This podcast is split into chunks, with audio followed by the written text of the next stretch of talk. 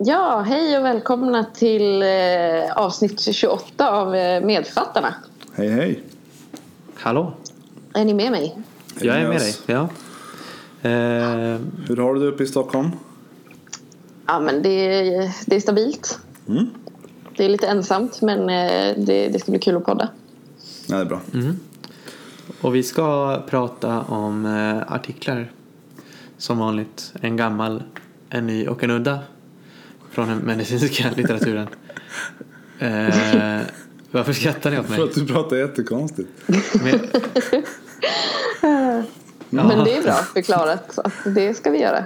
Ja, det ska vi. Och det är inget särskilt lärosäte den här gången. Nej, nu tar vi vilket lärosäte vi vill. Vi får välja fritt. Helt fritt. Ja. Jag heter Miriam. Ja, Joe heter jag. Och Fredrik. Tillsammans är vi mer författarna. Ja. Nu kör vi. Ja.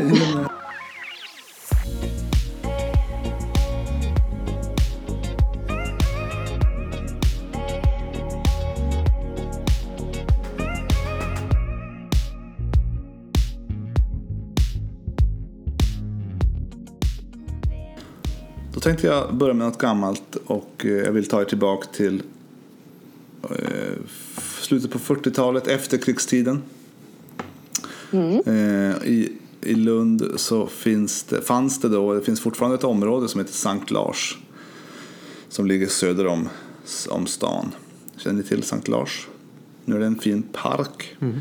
Ja, jag har sprungit där faktiskt. Väldigt fint. Men då på den tiden, på efterkriget där, så var det inte så. Det var inte en park för allmänheten, utan det var ett mentalsjukhus. Så längs med då Malmövägen, som vägen heter, som går från Lund till Malmö, så ligger det en massa villor på ena sidan, och på andra sidan så ligger då Sankt Lars. Och om man gick där utanför på 40-talet så kunde man höra människor som gick där inne på Sankt Lars och mådde väldigt, väldigt dåligt. Mm. Och hade psykossjukdomar, schizofrenier och så, som de mådde inte alls bra. Och var arga och upprörda och ledsna och så. Men så plötsligt en dag så tystnade skriken inifrån Sankt Larsparken. Och allt blev lugnt och skönt. Mm. Människorna där inne fick det på många sätt väldigt mycket bättre. Och det som hade hänt var att det hade kommit ett nytt läkemedel. Året var då 1952. Mm. 50, jag vet inte exakt när det kom till Sankt Lars i Lund, men i början på 50-talet någon gång så kom det här läkemedlet till då. Mm. Och innan dess så hade man inte haft psykiatrikerna hade inte haft så mycket. De var inte liksom riktiga läkare som hade mediciner och så, utan de fick klara sig med, kanske, jag vet inte om de hade ECT, jag kommer inte ihåg när man började med det. Nej, det har vi pratat om, men det var långt tillbaka i tiden. Ja, just det. De hade inte så många mediciner som de andra läkarna hade, utan de fick mest lyssna till sina patienter och inte behandla dem så mycket som andra läkarna kunde och som de kan idag. Mm. Men det som hade hänt då var alltså att en läkare i Frankrike på ett laboratorium som hette något som inte jag kan uttala, Rön. Jag vet inte vad det står där. Rön Polenk, ett franskt läkemedelsbolag. De hade lyckats syntetisera fram klorpromazin. Den 11 december 1951.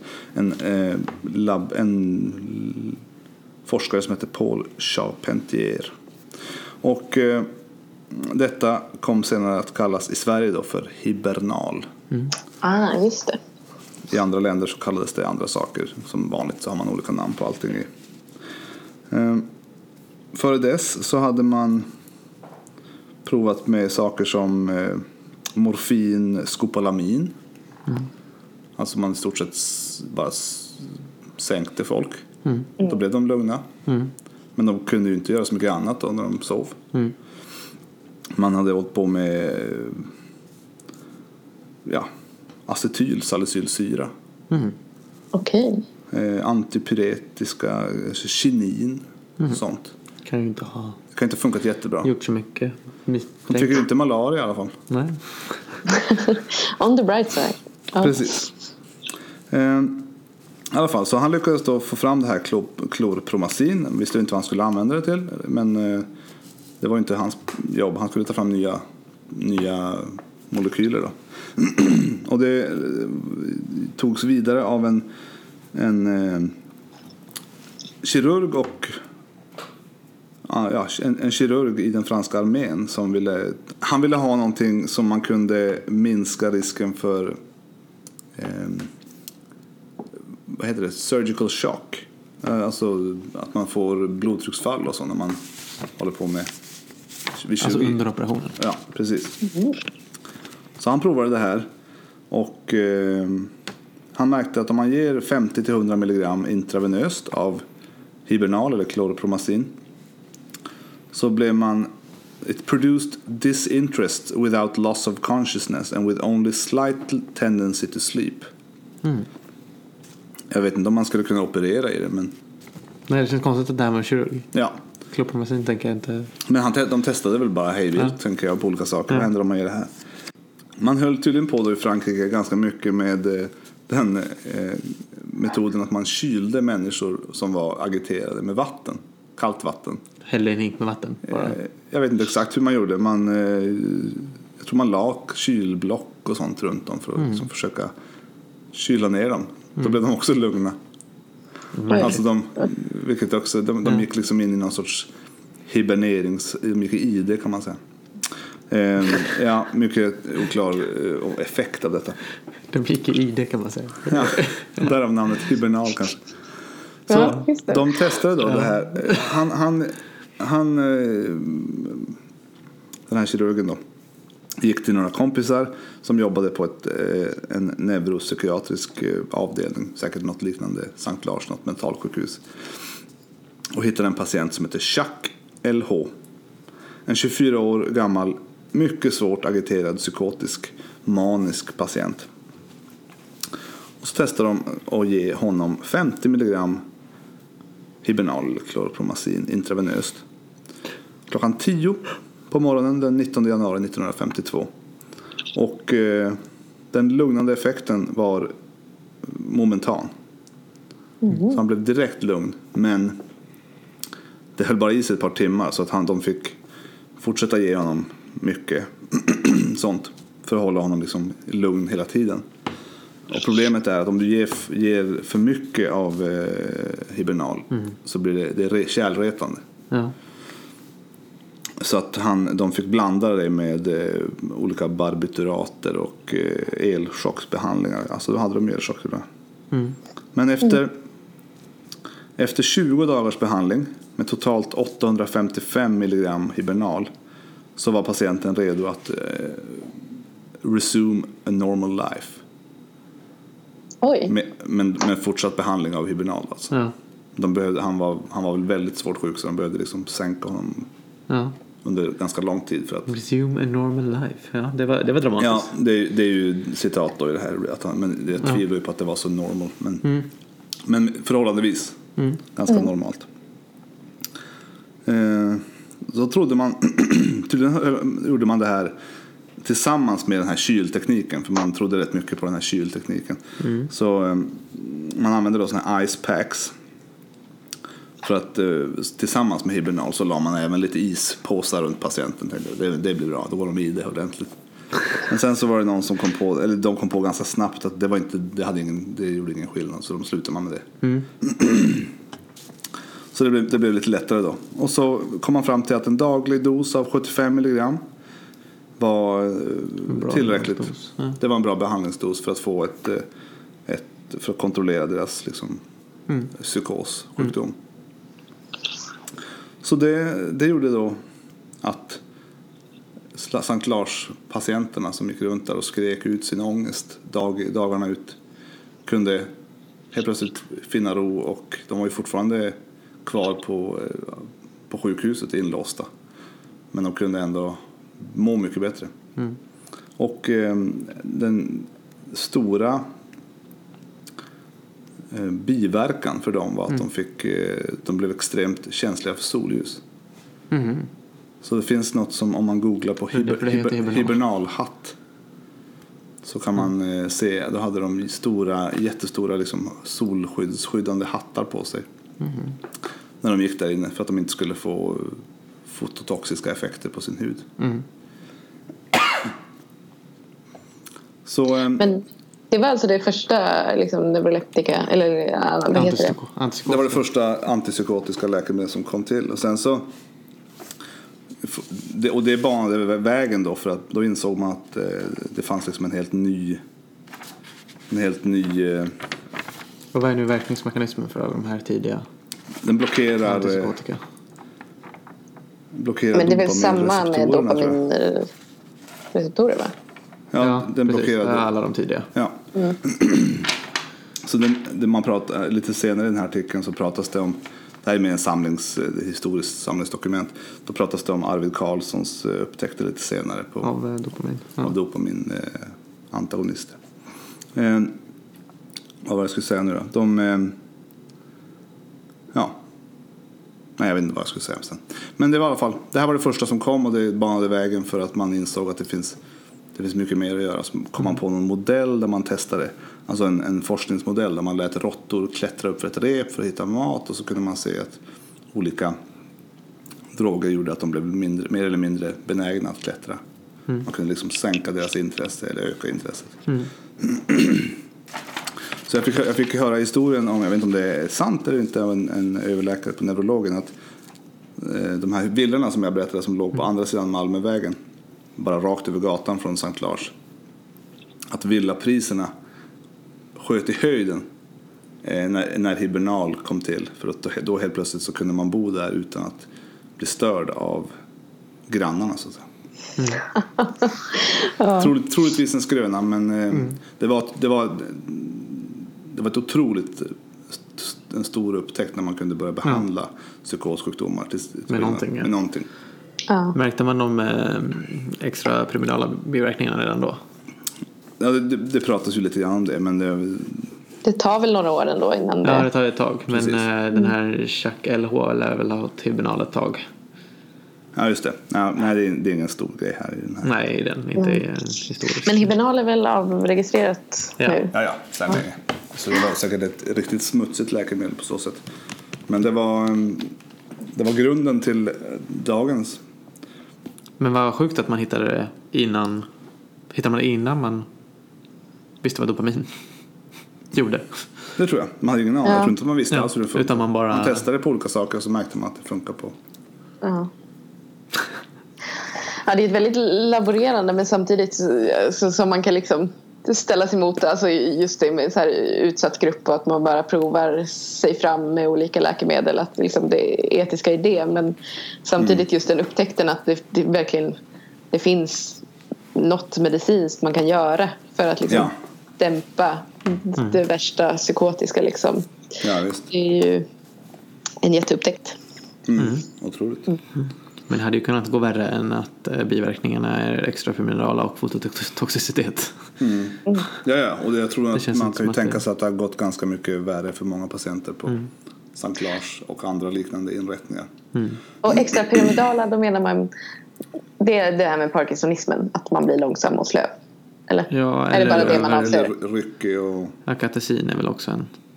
Ja, just det. Man blir anti-Parkinson. Eller vad blir man? Ja, det är väl akatesi, och alltså akatesi att man blir stissig och vill röra på sig, och dyskinesier att man ryckningar och precis, det är väl lite anti-Parkinson. Mm. Fast det blir ju parkinsonistiskt också, för man blockar ju dopaminet. Ja. Så det är ju, ja, precis. Men man får liksom man problem. Det minns jag faktiskt inte. Med igångsättning av rörelser och sådär, att det kan komma för mycket och för lite. Ja. Just det. Det kanske är så att det är åt båda hållen. Kanske därför man bara sammanfattar det. Ja, just det. Du kan ju berätta när du har varit på psyk sen igen. Det är sånt man kanske borde veta. Vilket är det största antipsykotika man använder idag då? Alltså, som skrivs ut nu som skrivs ut nu måste väl vara Cyprexa, olanzapin eller? Och typ Risperdal. Det här är aripiprazol, vad heter det? Ja. Det är ju precis, det är första ansvaret också. Just det. Den är ju ännu nyare än Cyprexa. Ja. Men Cyprexa är väl Cyprexa är den akuta, men den är ju en sån viktuppgång som man har inte den som underhållsbehandling. Men den är ju den nya akuta psykbrytande antipsykotika, precis. Ja. Någonting sånt. Ja. Mer vet jag om det. Med reservation för alla som kan mer om sig. Precis. De kan skita på viset. Han skriver till oss på @medförfattaren. Jaha, men ska vi gå vidare till någonting nytt? Det är vi. Yes.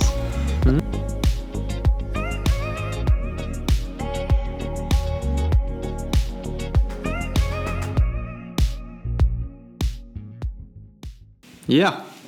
Och jag ska röra mig i något slags gränsland mellan nytt och udda här. Men det är ändå nytt. Jag läste om det i Washington Post eller någonting populärvetenskapligt. Att det var en artikel om implementering av AI i sjukvården. Mm-hmm. Och då om ett företag som jag tror hette Beyond Voice, Beyond någonting, Beyond Verbal menar jag. Okay. Som undersökte då att avläsa personers röster med hjälp av AI. Mm. Patienters röster? Personer kan vi ju säga. Och då kunna liksom diagnostisera sjukdom med hjälp av röstmönster. Typ heshet och sånt eller? Det kan man ju tänka sig ingår. Men det finns ju väl olika så här, att man kan få en läckande, alltså stämbandsparens låter på ett visst sätt, knottror låter på ett annat sätt, alltså sådana saker. Absolut. Men nu, och inte ens då tror jag det har pratat så mycket om just själva de foniatriska diagnoserna. Nej. På det sättet liksom med skriknottror eller med pareser och sånt. Precis. Utan det som har studerats innan är också sånt som jag tycker verkar rimligt att man har tittat på, kanske Parkinson, att man kanske kan upptäcka det i ett tidigt stadium med subtila förändringar i rösten, kanske i intonationer eller i någonting. Även autism, att det möjligen kan upptäckas med hjälp av subtila förändringar då i röstläget eller i rösten. För det är liksom inte innehåll i vad man säger utan utan språk, hur man, melodi och styrka. Någonting i liksom den, det ljud man producerar. Och där kan man ju tänka sig då att liksom förlångsamning och alltså motorisk förlångsamning och så i Parkinson kan bidra. Även testat det på och kunnat se karaktäristika i rösten som möjligen kan vara associerat med dyslexi och ADHD. Sen tidigare. Ja. Har det här företaget gjort det eller någon annan gjort det? Det här företaget har gjort en del. Ett företag från Israel. Tel Aviv var det ett reportage om då i Washington Post, där var jag nu läste det. Och då var jag tvungen att leta fram någon av deras artiklar, och då hittade jag artikeln här som heter Voice Signal Characteristics are independently associated with coronary artery disease. Som är publicerad av Maur et al. I Mayo Clinic Proceedings. Men det låter ju som hitta på och läsa i tv-blad igen här. Ja, det Eller lite min tanke också. Jag blev jättenyfiken när jag såg det här och var tvungen att läsa vidare och se hur man fick ihop det. Hur man fick ihop det här egentligen. Det är ju en helt hypotesgenererande studie det här. Vilket det betyder... Ja, det är ju inga större slutsatser här. Men man tittar ju, finns det någon... Kan det finnas något? När man liksom har hittat användning för det här verktyget och liksom kunna känna igen mönster i personens röster. Kan man använda det? Kan man applicera det på andra områden? Så man studerade det här med 166 personer mellan 2015 och 2017. Framgår inte ur den här artikeln helt och hållet liksom varifrån de här personerna plockades, förutom att de presented for coronary angiography, att de skulle göra angio. Mm-hmm. Av någon anledning. Men troligtvis med bröstsmärta och högt TNT då. Ja. Elektivt får man ju anta att de elektivt. Elektiv angio skulle de göra. Då är det liksom ingen som kom in. Nej, utredning av angina kanske. Nej, precis. Utan det här var ju så de gjorde det var 129 av de här patienterna kom för en angio till den här kliniken, antar jag. Och rekryterades så.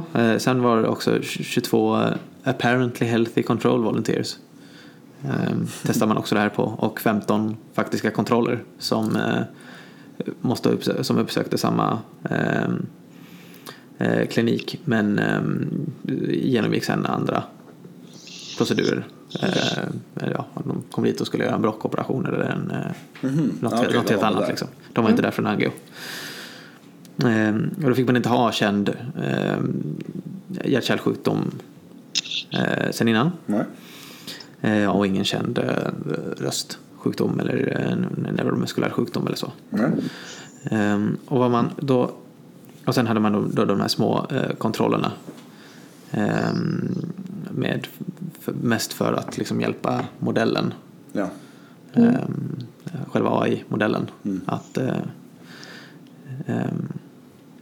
ha någon slags referenspunkt, som jag förstod det. De här personerna fick då innan sin koronarangiografi prata en viss mängd text och spela in det. En förutbestämd text de fick läsa. Ja. Och patienterna gjorde det själva. Många via en app som de hade på sin smartphone. Och det här analyserades då. De här inspelningarna. Och så gjorde man angio, så då visste man om de hade... Precis, angion kommer därefter sen. Och de ombads läsa 3 olika texter. En liksom vanlig, ganska neutral, eller en förbestämd text som bara var... Framgår inte vad det var. Kanske finns det något supplement någonstans. Sen bad som också att själva beskriva en positiv upplevelse, emotionellt laddat, och sen en negativ upplevelse som de upplevt som negativt. Och sen används någonting som heter Mel frequency cepstral coefficients, som var det som användes för att extrahera information från röstsignalerna. Det är någon slags röst eller ljud. Det processar ljud på något sätt, och används i röstigenkänning. Det tänker jag inte ens börja låtsas så att jag förstår. Ja, det tänker jag inte ens börja sätta mig in i. Men man hittade 81 olika kännetecken i rösten på något sätt. Pre-specified. Liksom de har, det här finns innan att det här är 81. Lite oklart där också vad de här står för. De beskrivs bara med siffror i resten av artikeln, så det är 81 olika grejer kan man titta på här som kan variera. Företagshemligheter. Ja, det är möjligt. Men det är saker som kan variera från röst till röst åt en olika saker. Men säkert hastighet, pitch. Hur snabbt man går upp och ner och liksom, hur du uttalar vokaler och allt. Ja. Av de här 166 patienterna så gick 28 bort för inspelningskvaliteten var för dålig. Mm-hmm. Ja, de gick inte bort utan de räknades inte. Nej, precis. Nej. Ingen mortalitetsstudie. Det är skillnad. Men precis, det var för dålig kvalitet på inspelningarna helt enkelt hos dem. 138 blev kvar. Fråga där då, man ska vara kritisk. Hur många av de här var det lika många från kontrollgruppen som från, vet du det? Nej, det var fler från studiegruppen tror jag, men jag bara tittar på siffrorna snabbt. Okej. Det ser ut att vara bra så det inte bara var kontroller som föll. Nej, det ser ut att vara fler från studiegruppen. Okej. Om man stoppar in alla de här 81 voice features i varsin logistisk regressionsmodell. Oj. För alla tre texterna. Inspelningarna. Det blir ganska många då. Ja. Oj, vad vi fiskeberättar. Ja, precis. Det är lite det här jag vill komma till i det här. Ja. Och hittade då fem av de här kännetecknen i rösten som var associerade med att man skulle ha faktiskt hjärt-kärlsjukdom när man gjorde sin koronarangiografi. Och bland den här gruppen så var det 30 patienter av de här 101 som faktiskt gjorde en koronarangiografi var det 30 som hade normala kranskärl, 30 med mild aterosklerotisk hjärtsjukdom, 12 med måttlig och 29 med svår.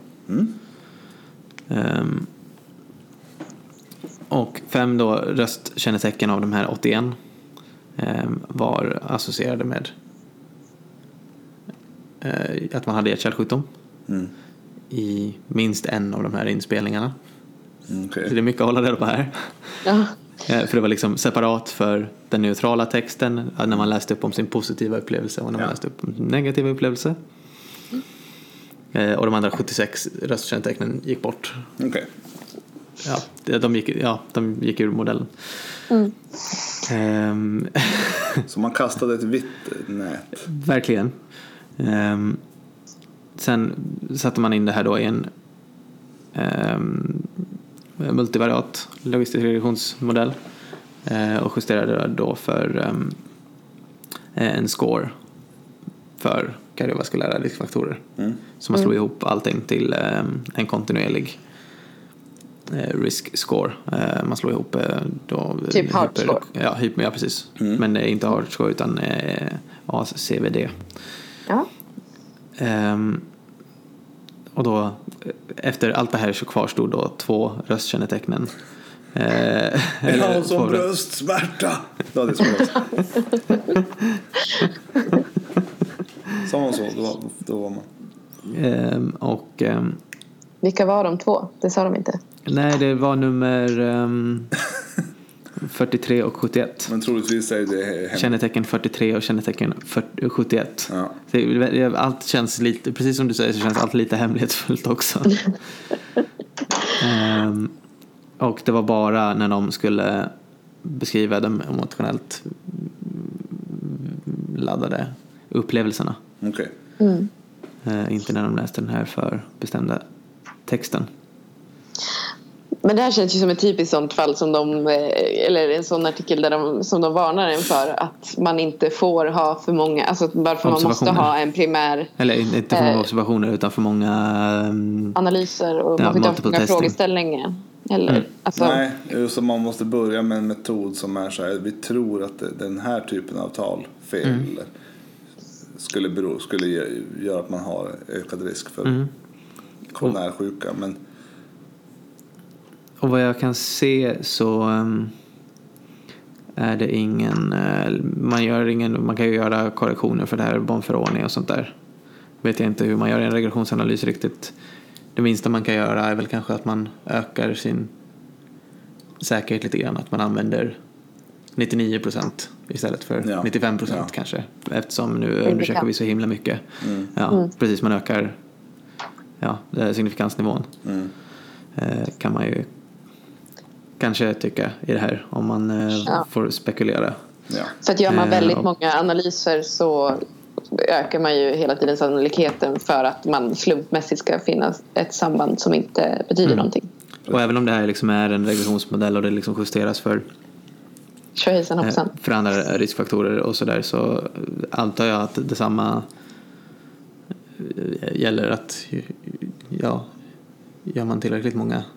Ja, men gör du 3 gånger 81 grejer så ja. Och det är ju liksom oddsration här som också är ju lite svårtolkade i det här sammanhanget. Men att oddsen skulle vara då, om man hade feature 43 när man läste upp sin negativa upplevelse, har man då 4 gånger högre odds för att faktiskt ha kärlsjukdom när man gör sin angio. Men min poäng är lite här att bara det här var så himla svårtolkat. Ja. Att det känns, det är ju en hypotesgenererande grej å andra sidan, och det är ju ingenting man. Så då får man göra så här, eller? De hymlar ju inte så mycket med att det är svårtolkat. Nej. Men samtidigt är de ett företag som sen kan peka på att vi har gjort studie. Man bara, om man inte läser mer än en studie så låter det ju bra. Precis, det låter ju väldigt bra och låter, ja precis. Det är väl en sån grej som man verkligen skulle kunna, köpa aktier i företaget för, eller om man inte liksom tänker till. Men vi säger att de är busted, eller? Det vet jag inte, men det är väl en spännande tanke. Ja. Ändå. Och rent foniatriska åkommor skulle ju vara jätteintressant, alltså på ett sätt, om man bara kunde så här upptäcka automatiskt ändå så här läskigt i framtiden. Du pratar i telefon och den helt plötsligt säger din telefon bara, du borde gå och kolla gå till en öronas halsläkare nu typ. Och jag tror de håller på att utvidga det här, det stod det om det i den här Washington Post-artikeln. Att de håller väl på med många fler studier och hoppas kunna liksom lägga till det i, precis som du säger, att jag vet inte, i andra liksom röststyrda grejer, att din Alexa hemma ska kunna säga, nu är det dags att vara till doktorn. Slå på Netflix, Alexa. Ja, men först bokar jag en tid för dig hos kardiologen. för jag tror att du har ett kärlsjukdom. Jag orkar inte.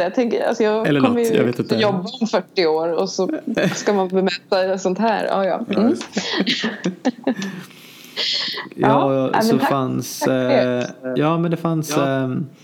En mekanism som föreslogs, en biologisk som kanske kan sammanfattas ungefär som att vagus innerverar allt. Ungefär så. Vagusnerven har både och även att det kan liksom, om man har hjärt-kärlsjukdom och kanske någon stenos, att det adrenerga systemet är påverkat, lite påverkat konstant, och då kan påverka rösten. Just det, via nervus laryngeus recurrens. Sen alltså undrar man ju lite, står de på beta-blockad eller? Men jag tänker det intressantaste kanske vore att ha en kontinuerlig kontroll av din röst för att se förändringar i så fall. I din röst, inte. Idag låter du inte så bra. Att man skulle märka att rekurrens då till exempel blir paretisk på grund av en tumör i halsen någonstans. Det jag funderade mest på här var, jag går ju en statistikkurs nu, jag funderar nästan på att bara låta statistiker titta på det, jag vet inte. De skulle nog så. Nej, jag vet inte. Jag är inte på den. Du vågar inte säga att det är bullshit. Nivån är riktigt. Nej. Har du måste våga lite. Det är min magkänsla, men. Ja, min magkänsla är att det inte skulle gå att upprepa det här så lätt. Nej. En som vi fick veta var alla de här röstigenkänningspunkterna var. Nej, det är en intressant tanke. Alltså, så himla försiktig jag. Ja. Jag skulle inte köpa aktier i bolaget. Nej. Eftersom det här ändå var någon sorts aktiepodd. Nu går vi vidare till något udda, något riktigt udda. Ja, det här var tydligt. Det här var också udda, men ja. Vi fortsätter. Tack. Okay.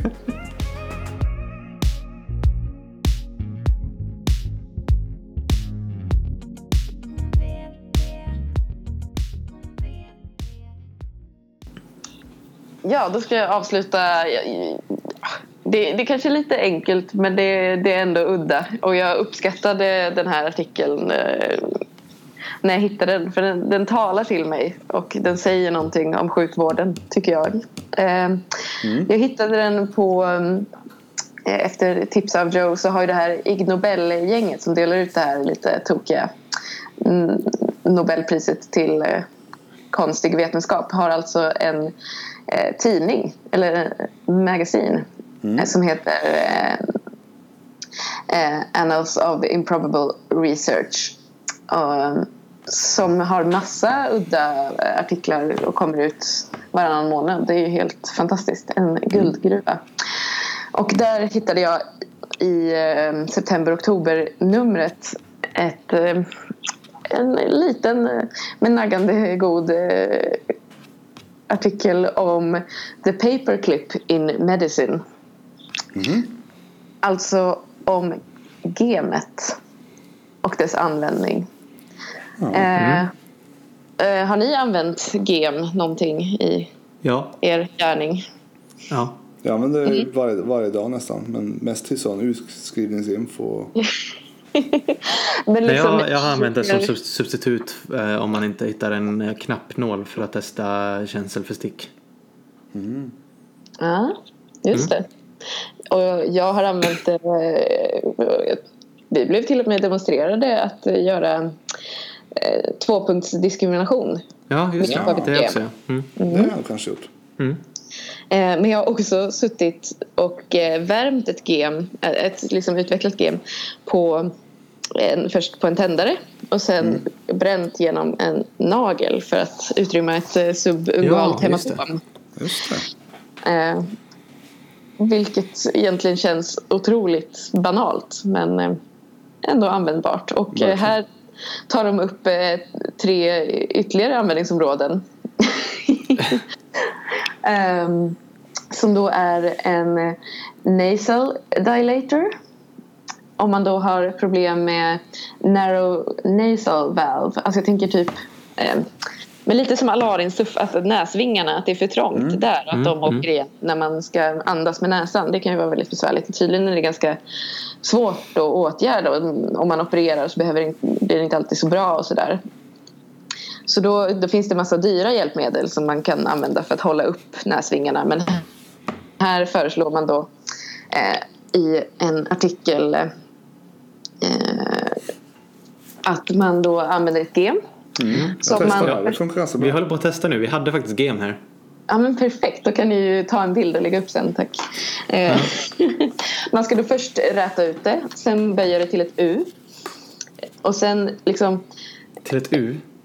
Ja, och sen ska man liksom vika det så att man får två sådana där bullar. Ni vet, sådana där fornlämningsmärke, så att det blir ett halvt sånt. Ta de fria ändarna nära varandra och så viker ni ner magen på uet liksom. Så får man liksom två bollar som man då kan stoppa in i näsan för att hålla upp näsvingarna. Du rekommenderar dem varmt här. Från Kalifornien kom den. Och sen här har vi ett annat förslag från The Moorfield Eye Hospital i London. Där de då först beskriver svårigheten när man ska bedöma vart liksom den här skin crease, vad heter det på svenska, för ögonlocket. Ja, ögonlocksbäcket här. när man ska liksom operera till exempel en ptos, ett hängande ögonlock och sådär, så är det väldigt viktigt att man får det väcket på rätt ställe. Och då har de beskrivit att de i 10 år har använt det här väldigt effektivt, att man liksom böjer ut ett gem och sen gör man det nästan till en kvadrat och sen böjer man ena sidan liksom för att formas efter hudvecket, så kan man använda det då för att mäta och sådär, väldigt fint. Och sen finns det då också från the US Air Force, läkare där rekommenderar gemet då som för att ta bort komedoner vid akne, alltså pormaskar. Ja, ja. Akne är utomordentlig för det. Varpå de har fått ett svar från Indien där de faktiskt de tycker att säkerhetsnålen är ännu bättre just för akne. Där man både kan använda den liksom spetsiga delen för att om man vill sticka hål på den, och sen kan man använda andra delen för att liksom trycka ut den. Ja, vi sitter febrilt här och testar. Ja, vi jobbar hårt med att vika det här gemet. Svårt att få den att hålla sig. Jag har en ganska stor näsa. Nu sitter den där. Den lossnar fort. Du kör en smalare variant. Vi tar en bild på det här. Ja, den här var lite smal tror jag. Den här vidgar nog inte så mycket mina näsvingar. Nej. Ja, kanske lite. Alltså, de åker ju inte in igen om jag skulle... Hastigt. Det blir en Bernoulli-effekt. Nej. Ni får fråga David Keng et al. Om hur de bäst har. Ja. Ska jag bifoga en bild och fråga om jag gör rätt? Vi kan tagga in honom på Instagram om man har David Keng et al. Ja. Men det tycker jag är så härligt när det finns, man stöter ändå på sådana lite oortodoxa lösningar ibland inom vården. Det här med att men man kan använda en Foley, alltså en sån urinkateter för att lägga tamponad i näsan och liksom. Ja, precis. Ja, alla möjliga förslag, och vi fick höra idag att om man är ute på landsbygden och någon får akut andningshinder så kan man använda ett sugrör istället, som kanyl när man koniotomerar och sådär. Så att, ja, jag vet inte, har ni några fler sådana random grejer? Det kanske är de vi... Alltså sådana enkla grejer som... Ja, precis. Med saker ur sin plats. Ja. Jag såg någonting på Instagram, tror jag det var, eller Twitter. Twitter var det kanske. Någon som använde en... jag tror det var vid övertryckspneumotorax, ventilpneumotorax, att man satte en... Man klippte av ett fingret på en steril handske och satte in den på något sätt. Så då blir det ju så att luften kan gå ut, men det blir liksom en backventil då. Sen faller den ihop när luften ska tillbaka. Jo, men det har jag... jag kommer inte exakt hur det är till, men det kan man ju tänka så. Du kan blåsa luft genom den, men när det ska sugas tillbaka in så faller handsken ihop då. Fingret faller ihop och blir som en backventil. Ja, just det. Och jag har också varit med det var någon med en abscess där man använde då också en avklippt bit av en handske liksom, och lämnade i abscessen så att den inte skulle sluta sig helt. Ja, och liksom patienten såg ganska förbryllad ut när det var det som skulle liksom petat in där. Ja, just det. Och även det här sett på handkirurgen tror jag, eller på ortopeden kanske, när man tar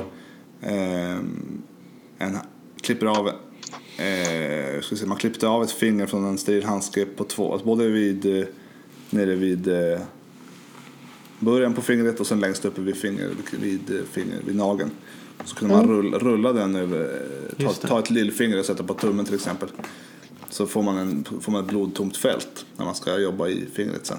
Det blir stas, för att dra åt liksom. För att stasa nere vid patientens finger. Så kunde man jobba blodtomt en stund och sen kunde man plocka bort den när man var klar. Ja. Men spritshudden som vi har pratat om tidigare mot illamående faller kanske lite samma kategori. Ja, det är lite det. Man tager vad man haver. Ja, jag har testat den. Jag vet inte om jag har sagt det. Jag har testat den på ett åtminstone 2 patienter att låta dem och förklarat att det finns vetenskap bakom detta. Det här är inte jag har hittat på. Som har mått illa på akuten och sagt att du berättade om en. Har du gjort det? Den första funkade ju jättebra. Den andra som jag testade på funkade inte alls. Så hon ville gärna ha läkemedlet. Och då fick hon det. Ja, men en 50% är success. Ja, och jag tänker att jag får ändå skylla på compliance-problem, tror jag. Ja. Som inte riktigt förstod. Ja. Det måste ha varit det. Ja. Nej, jag vet inte. Men det funkar på en i alla fall. Så sparade vi 4 milligram ondacetron.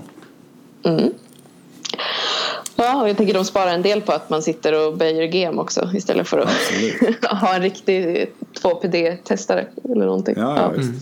Ja, men hur ofta har man en sån när man behöver den? Ja, nej, precis. Vart får man tag på en sån? Kanske på diabetes fotmottagningen finns det säkert. Och i primärvården är det väl många som har. Ja, kanske. Men gem har man ju överallt. I alla fall. Ja. Perfekt. Ja, men det var för mig. Ja, för det. Bra, snyggt. Det var allt för oss allihopa. Ja, game, set and match. Men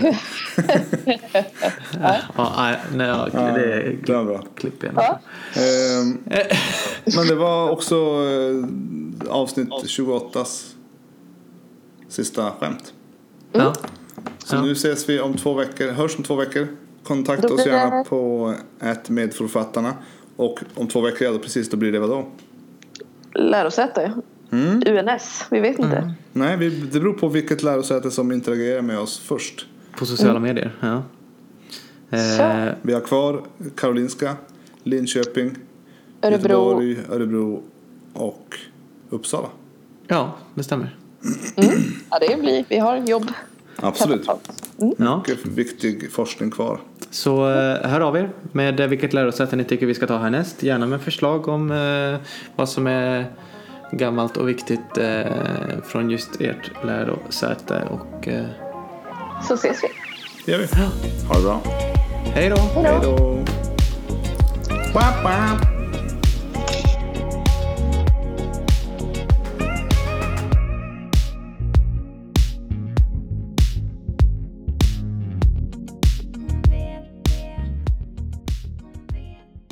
Jag är med, jag pratar och det händer saker.